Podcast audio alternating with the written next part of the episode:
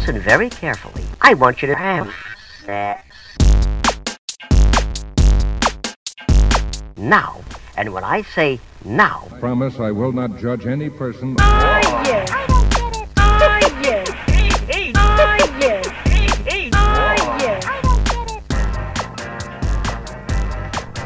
Cześć, z tej strony Nat, czyli Twoja zaufana sekspertka, a to jest Nat i Seks.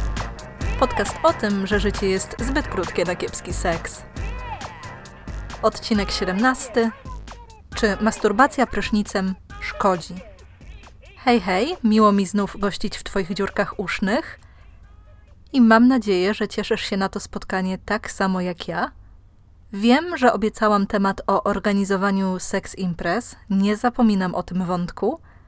Natomiast ponieważ wciąż trwa miesiąc masturbacji, maj to miesiąc masturbacji, postanowiłam skorzystać z okazji i poruszyć temat solo seksu raz jeszcze, ponieważ ten odcinek ukazuje się 25 maja i wydaje mi się, że jest to świetna okazja, aby w ten sposób też jeszcze uczcić, uhonorować ten miesiąc, który dedykujemy soloseksualności.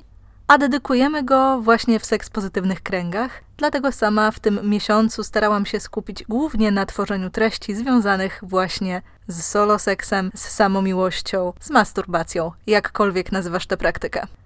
Dzisiejszy temat pojawił się nieprzypadkowo, dlatego że jak może wiesz albo nie, prowadzę na Instagramie taki niedzielny cykl, który nazywa się Rozbzykana Niedziela i jest to cykl Q&A, czyli pytań i odpowiedzi, w którym odpowiadam na pytania dotyczące seksu, gadżetów erotycznych i związków. I dość często w tym cyklu pojawiają się pytania o niebezpieczeństwa masturbacji. W tym pytania związane z niebezpieczeństwem wody jako, można powiedzieć, narzędzia, żywiołu, którego możemy używać do samozaspokajania się. I trochę domyślam się, dlaczego te pytania się pojawiają, dlatego że w polskiej seksuologii wciąż mamy taki zespół, taką dysfunkcję seksualną, na którą leczy się tylko polskie kobiety.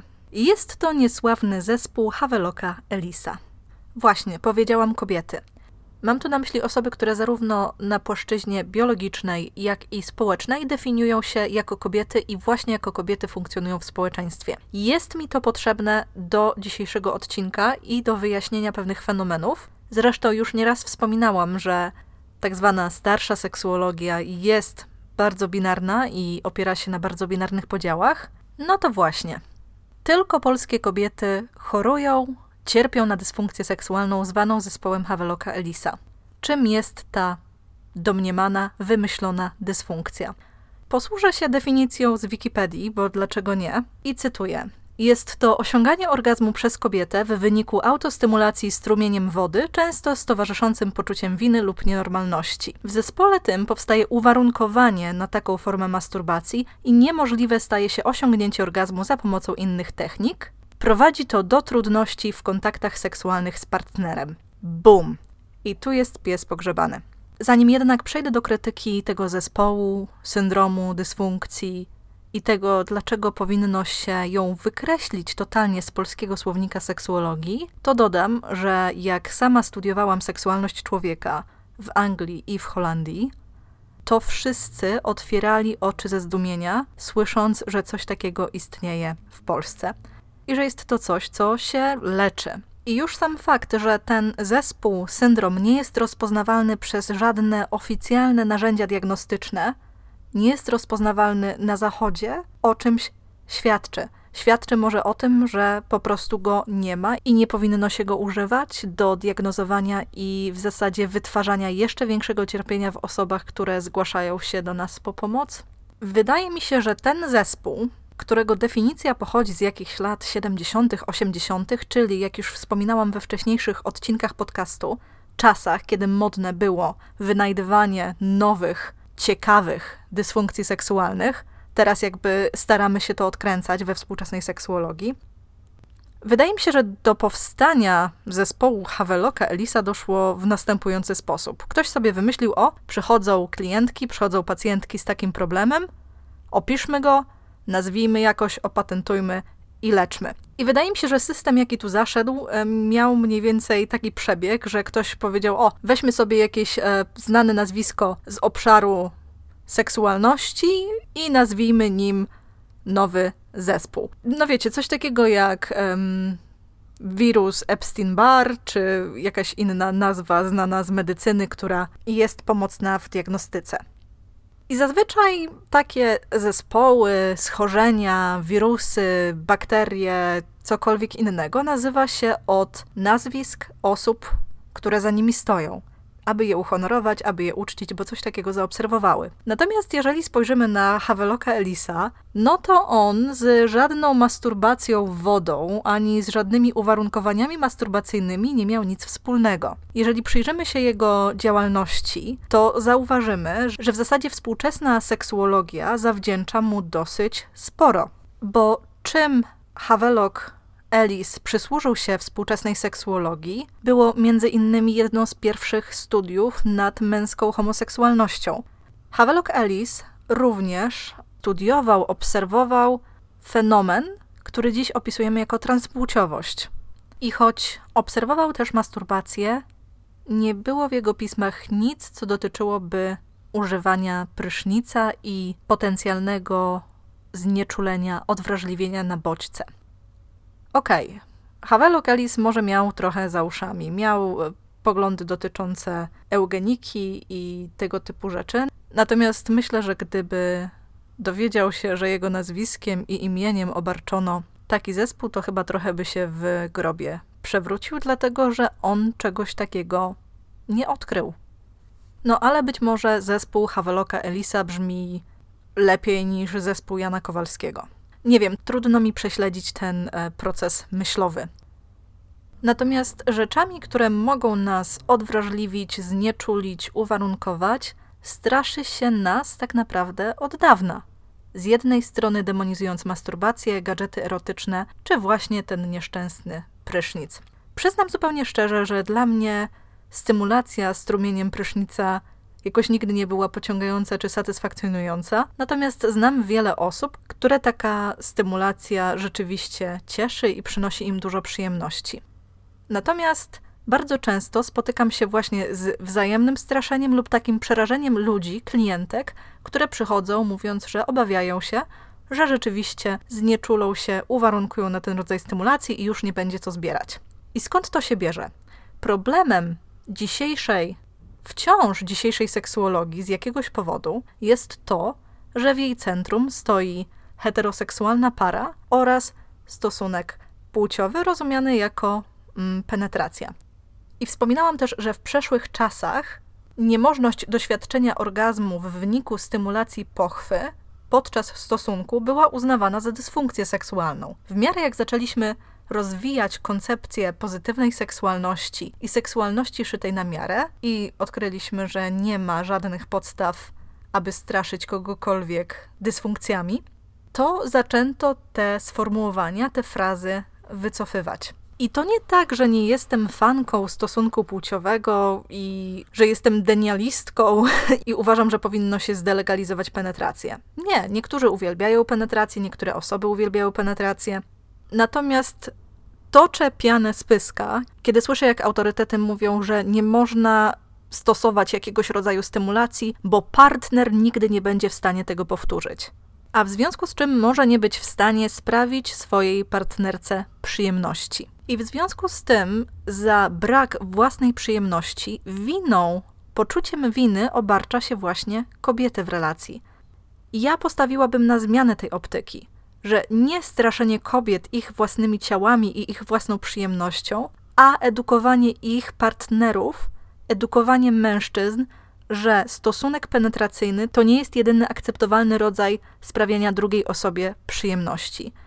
Postulowałabym więc otwieranie mężczyzn, zwłaszcza heteroseksualnych mężczyzn, na możliwości, na inne możliwości sprawiania ich partnerkom rozkoszy. W szczególności takie, które celują w stymulację łechtaczki, a nie w stymulację wnętrza pochwy. Zresztą o kwestii orgazmów pochwowych mówiłam w poprzednim odcinku, nie będę się powtarzać. Jeżeli masz ochotę wysłuchać tego odcinka, cofnij się o jeden. Bo nie czarujmy się, stosunek penetracyjny jest zorientowany głównie na przyjemność mężczyzny i na możliwość doświadczenia orgazmu przez niego. Dlatego zamiast straszyć kobiety ich własnym ciałem, ich przyjemnością, tym, że ich działanie może doprowadzić do tego, że seksualna strona ich związku, ich przyszłego związku być może ucierpi, zmienimy sposób rozmawiania o seksualności, przyjemności i relacjach. Również my, osoby, które pracują z seksualnością klientów, pracują w zawodach pomocowych, musimy się mocno zastanowić, czy powtarzając takie frazy, bo spotykam je u osób, które pracują z seksualnością współcześnie na terenie Polski, czy przypadkiem nie obarczamy w relacjach heteroseksualnych kobiet winą za wszelkie niepowodzenia związane z doświadczeniem przyjemności, z doświadczeniem orgazmu. Bo tak naprawdę powtarzając takie frazy, wpływamy na to, jak ta kobieta będzie realizować swoją seksualność, jak będzie kontrolować swoje ciało i swoją przyjemność, tak aby nie zaszkodzić tej potencjalnej przyszłej relacji, do której z jakiegoś powodu powinna dążyć, niezależnie od tego, czy tego chce, czy nie. I teraz wystarczy połączyć tę narrację z narracją o tym, że orgazm osoby z pochwą jest doświadczeniem w jakiś sposób skomplikowanym, trudnym i trzeba się napracować, aby go doświadczyć. Połączmy to z tym, że bardzo często nie dajemy tym osobom prawa i narzędzi do eksplorowania swojego ciała i swojej przyjemności w sposób urozmaicony i ciekawy. I nawet osoby, które nie dążą do tego, aby być w relacjach, aby być w parach, są podatne na tego typu narracje, na tego typu sugestie. Dlatego zastanowiłabym się kilka, kilkanaście, a może i kilkadziesiąt razy, zanim użyłabym tego terminu straszaka typu właśnie uwarunkowanie, czy, mm, czy ten nieszczęsny zespół Haveloka Elisa. Bo problemem zazwyczaj nie jest ta jedna technika, do której się odwołujemy, a fakt, że mamy bardzo mało zróżnicowany repertuar pieszczot i tego, jak się masturbujemy. I dlaczego na pierwszy plan wychodzi ten prysznic? Mam swoją teorię, dlaczego na niektóre osoby prysznic działa. Wydaje mi się, że czasami zwyczajnie nie mają czasu czy przestrzeni dla swojej seksualności, na przykład mieszkając z rodzinami, czy nawet e, z partnerami, aby eksplorować swoją seksualność w sposób inny i w innym miejscu niż właśnie prysznic czy, czy wanna. W związku z tym poznają właśnie ten rodzaj przyjemności. To buduje pewne skojarzenie, że to jest moja przestrzeń odosobnienia, to jest moja przestrzeń samomiłości, i tym samym uczą się, że ten rodzaj stymulacji działa. Jeżeli wrócimy tu do przekonania, że doświadczenie orgazmu jest trudne, a takiej osobie udało się go wreszcie doświadczyć właśnie tym konkretnym rodzajem stymulacji, nic dziwnego, że będzie starała się do niego wracać, aby doświadczyć tego upragnionego, czasem niedoścignionego orgazmu. Nawet sama praca z taką osobą, która czuje, że zaczęła masturbować się na jeden sposób, bardzo powtarzalny i wywołuje to w niej jakiś dyskomfort lub cierpienie, polega na stopniowym uczeniu jej i jej ciała doświadczania, przyjemności na inne sposoby, stopniowo dodając nowe rodzaje stymulacji, a eliminując dominujący dotychczas sposób samostymulacji. I domyślam się, że moje słowa mogą być bardzo frustrujące dla osób, które być może samo zdiagnozowały u siebie albo nawet były leczone na ten nieszczęsny zespół Haveloka Elisa, który nie istnieje, bo ja też poniekąd rozumiem pewien mechanizm, jeżeli chodzi o problemy związane z obszarem seksualności, że czasem łatwiej jest, w cudzysłowie, przerzucić winę na działanie jakiegoś sprzętu, niech to będzie wibrator, niech to będzie główka prysznica, zamiast przyznać przed sobą, jak bardzo jako kobiety jesteśmy tresowane do tego, aby zarządzać swoją przyjemnością, aby nie eksplorować swojej seksualności i pojmować ją właśnie jako skomplikowaną, trudną, w jakiś sposób nieuchwytną. Jedno jest pewne: wmawianie ludziom jakichkolwiek zaburzeń, czy nawet straszenie ich perspektywą wypracowania sobie jakiegoś nawyku, jakiegoś zaburzenia, tak naprawdę stygmatyzuje w naszej kulturze odczuwanie przyjemności, zwłaszcza przyjemności seksualnej. I to to, a nie jakiekolwiek praktyki są tu najczęściej problemem. Bo w związku z tym, że ten zespół, czy w ogóle koncepcja uwarunkowania nie jest właściwie kompleksowo wyjaśniana, wielu ludzi tworzy na ten temat domysły. I są to ludzie, którzy zazwyczaj nie mają wiele wspólnego z seksualnością, za to mają bardzo dużo opinii na jej temat. I wówczas powstają takie kwiatki jak właśnie uwarunkowanie, znieczulenie łechtaczki, znieczulenie penisa itd., tak co ma prowadzić zapewne do zmniejszenia ilości masturbacji w naszym życiu i odrzucenia jej na rzecz właśnie tego gloryfikowanego seksu partnerowanego w relacji heteroseksualnej. Dlatego chciałabym podkreślić, że pomimo faktu, że mamy 2020 rok i odbyto już bardzo wiele badań nad seksualnością człowieka, jeszcze żadne z nich nie zdołało potwierdzić nieodwracalnych skutków jakiejś techniki masturbacji, zwłaszcza przy pomocy narzędzi, które nie uszkadzają, nie przerywają ciągłości tkanki skórnej i ich negatywnego wpływu na nasze odczuwanie przyjemności. Bardzo często opiera się to raczej na kwestiach związanych z emocjami, z psychiką, aniżeli na fizycznym działaniu. I nawet jeśli odczuwamy jakiś dyskomfort czy zmniejszenie czucia w okolicach genitaliów, bardzo często okazuje się, że to nie nasze praktyki masturbacyjne są temu winne, a raczej to, co dzieje się dookoła.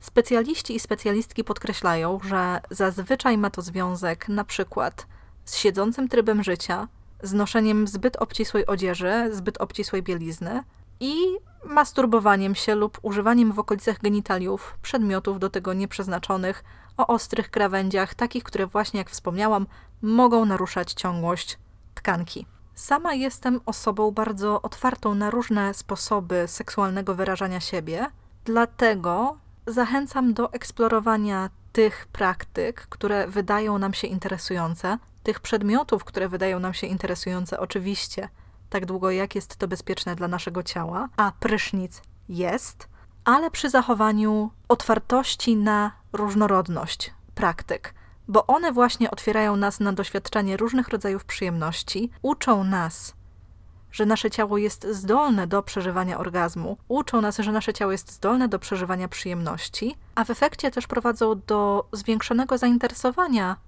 seksualną ekspresją zarówno solo, jak i w duecie, a także po prostu pozwalają dogłębnie poznać swoje ciało i swoją seksualność.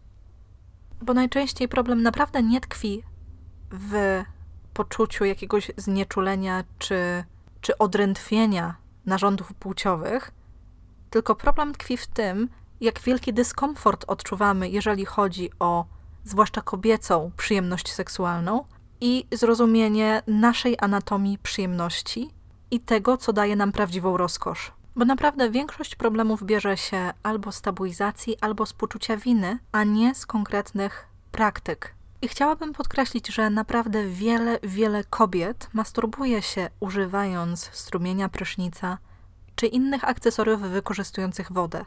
Sama recenzowałam na blogu wibrator, który stymulował łychtaczkę strumieniem wody. Był to dość przyjemny gadżet, ale są też e, inne systemy do montowania na przykład na kranie czy pod lustrem wody, które stymulują łechtaczkę właśnie w ten sposób.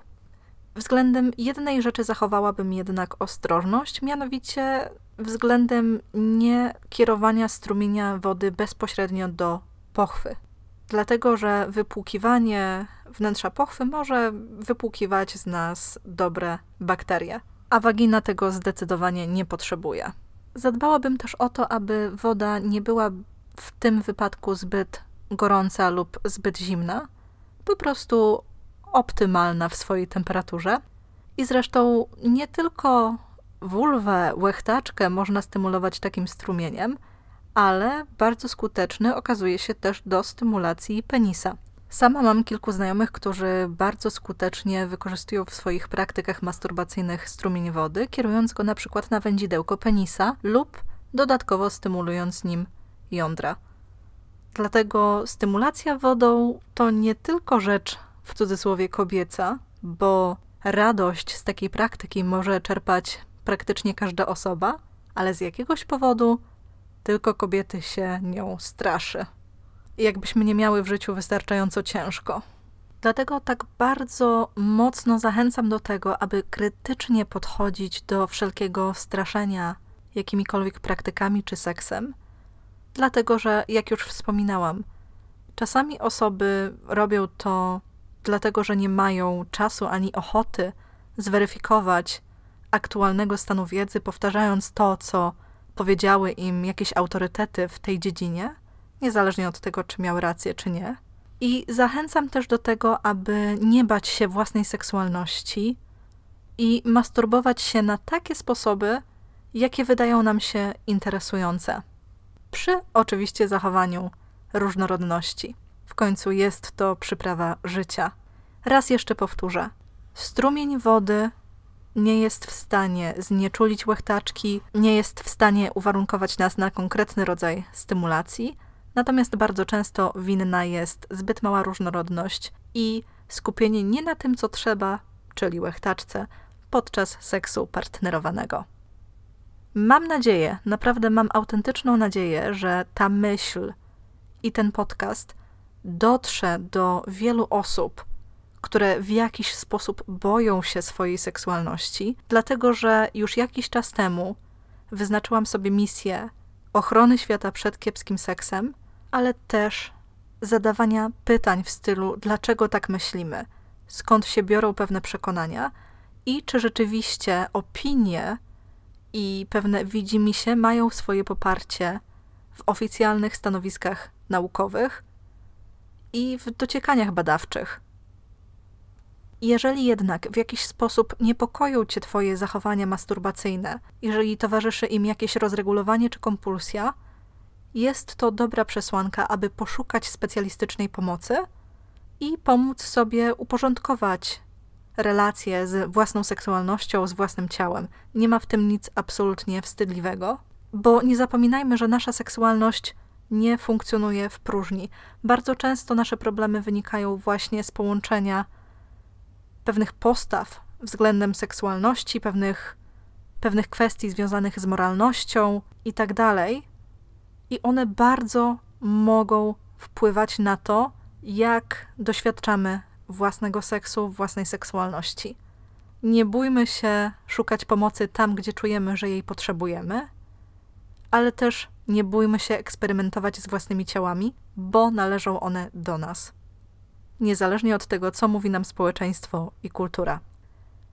Mam nadzieję, że ten odcinek Ci się podobał. Jeśli tak, będzie mi bardzo miło, jeżeli zostawisz subskrypcję, polecisz go osobom, którym może się spodobać, a także wesprzesz moją pracę, na przykład stawiając mi wirtualną kawę.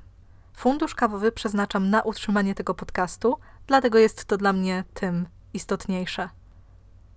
Na tę chwilę życzę Ci wszystkiego seksownego i do usłyszenia już wkrótce. Pa!